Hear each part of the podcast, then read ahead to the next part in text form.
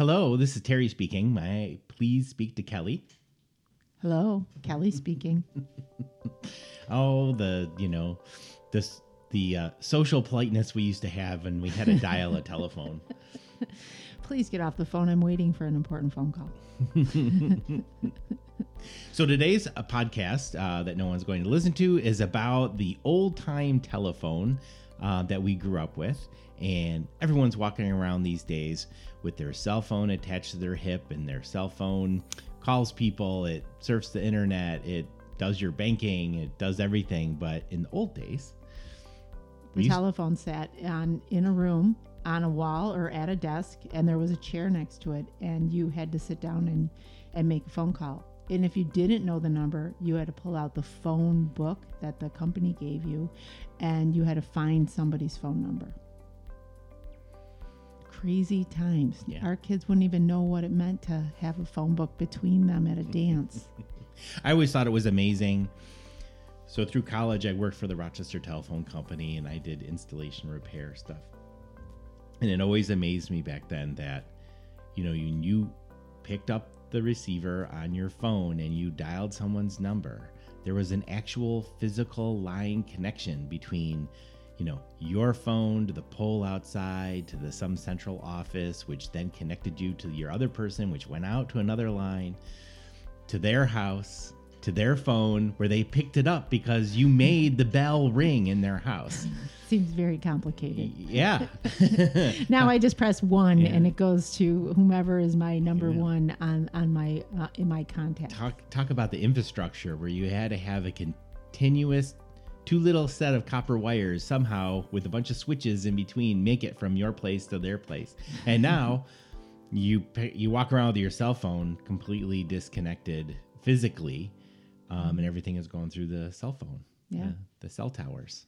That's really crazy. It's funny when um, when people used to have landlines, um, and our children that weren't familiar with that because they've only ever had a cell phone would get a busy signal, and they wouldn't know what that sound was. So that was yeah. Yeah, that that was the kiss of death that somebody else was on the line and you wanted to talk to that person. These days, people cannot be rejected, and how what a, what a bad rejection when you pick up. You're gonna call your friend and you get uh, you know a want want thing Yeah. on the other end of the call. I mean, Yeah. What, Talk about low self-esteem. Yeah. Well, I, I used to sit and wait and see if that would go away eventually. And usually after 20 minutes, someone would get off the phone and it would ring through. But yeah, talk about having time on your hands to just sit around and talk on the phone. Now we are in the car on the phone. We are walking on the phone. We are not sitting down at our house on the phone. And and I, I just I just can't imagine um, it being I guess that simple anymore. what is your earliest memory of using the telephone? Well, I have this one. Of course, I have one, and I remember it vividly. Um, so I remember calling my grandmother and telling her that the people in my house, my parents, weren't very nice to me, and to have grandpa come and pick me up, and I would be waiting in the driveway for him. And I think I did this a lot because um, I had an orange suitcase that I remember packing, and and I do remember him coming to the driveway and picking me up. And I'm sure my parents were watching out the window. I hope, but I think that they were. But it was pretty funny. So I would spend the weekend with my grandparents, who were really nice to me. How about you? Oh boy. Um, my earliest memory of interacting with the phone. So in our house and in many houses back then, you had uh, one, maybe two phones. So we had two phones. We had one in the kitchen that sat on the wall, and we had one in the upstairs hallway um, that was kind of like you know it was in between all the bedrooms and you know that that was it. I mean, you just had those two phones in the house, and if the phone rang, I mean, you'd hear people thundering, going from one room to the next to make sure that they got the got to the phone before it stopped ringing. And nobody knew who was on the other line, which is funny. Yeah. uh, so I remember at a young age, so we had a babysitter. Her name was Martha, and one of the tricks that Martha would use to get us to behave was to pretend that she was calling our parents on the phone, and she was really calling the time and temperature. so there was a number you could call. Was it uh, eight four four nine two nine two? I don't remember. Jeez, you have a memory like a steel trap if you remember what the actual number was. But she would dial that number and she would say she was calling our parents to let them know that we were misbehaving and you know, and then you'd hear the recording on the other end, you know, the time is 8 15 p.m. Temperature 72 degrees. And then you'd be like, You're just calling the time and temperature. You're trying to fool us again. Uh, yeah, I remember calling time and temperature all the time. That's pretty funny. Yeah. and then, then then just the the idea of of again being physically connected your ear to the receiver to the cord that wrapped three rooms away um, so that you could have some privacy while having a conversation our cord would wrap it, like it would go to three different rooms but then it would once you made it back to the kitchen where it was on the wall the cord became really short because it had been stretched so much and so it all tangled up when you brought it back together it looked a mess doesn't look like the phones look now you don't see it's all sleek it, was a yeah, total mess It is long cord, right? And it, it's it's coiled so that Yeah. it would you know spring back into place. And there's you know there there's the the theory out there that if you stretched it far enough that it wouldn't go back. And I and I'm sure many people tested that theory where you know this coiled like helix type thing would unravel and it would eventually become straight and curl up the other way and It pretty much it, ours looked that way. Yeah, Yes. just- I I remember saying, just hang on a second. I have to run the vacuum, but don't go anywhere. And I would run the vacuum.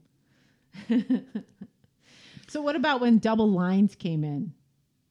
Do you remember when you got a party line? You called it a party line. I called it a double line. Yeah.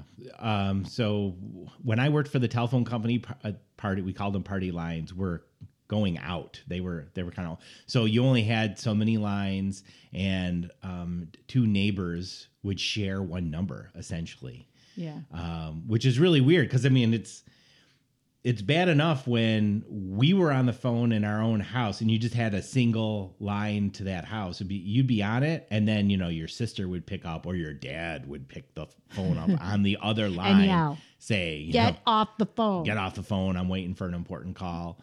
Um, but it was even more strange. So we, when growing up, I never had a party line. Um, that was, but they were. What remember, about call waiting? I, I remember think that where you're yeah, just remember fixing them. But I mean, how weird would it be that you're on a phone call, to, I don't know, to wherever, and somebody else in the house next door picks up the line and is can be listening to your conversation or waiting for a phone call or that would just I Yeah. couldn't do it. I, that would really I just would feel like my privacy was violated. but we had the double what was a call waiting, so we had the double line. So you, oh, okay, yeah, you would call and then you'd be like, "Hang on, I got another call," and it would usually be you know like the repairman calling or somebody, and you're like, "Hang on, I got to get off my other line," and you would click over and. That was tricky. Sometimes you got to the right person, sometimes you didn't click over and you started your conversation. It could be two friends and you accidentally said, I always tried to identify who I was talking to before I said something. Not me. No, not me. I was in a rush. We've already established I don't like it when things take too long. I was in a rush to continue my conversation. When cell phones came in, that was crazy because it was like a whole um, that was a luxury when we first got we got our, our first cell phone you and i got one Mm-hmm. and it, it stayed Only in a, used for emergencies. only used it stayed off. It had an antenna that you pulled out. It stayed in a bag. And then you know if you needed it in case of an emergency you could turn it on. It looked more like a weapon than a phone. And then we had the camera phone the flip phone. I miss my flip phone. I used to keep it on my belt. My sister would always ask are you on the job but i never lost the phone because that feeling of losing your phone is it's an actual thing now that people panic when they lose their phones. I panic if I lose my phone. So do I, because I don't know anyone's number anymore. I used to memorize everybody's number, and now I'm no good at all. I can remember my childhood numbers. I don't know my children's numbers. Okay. Well, we can talk about cell phone usage in another, Another, podcast. yes. All right. All right. All right. So, oh, My important call might be coming, or yeah, you want to make one more phone I call? do want to make one more phone call.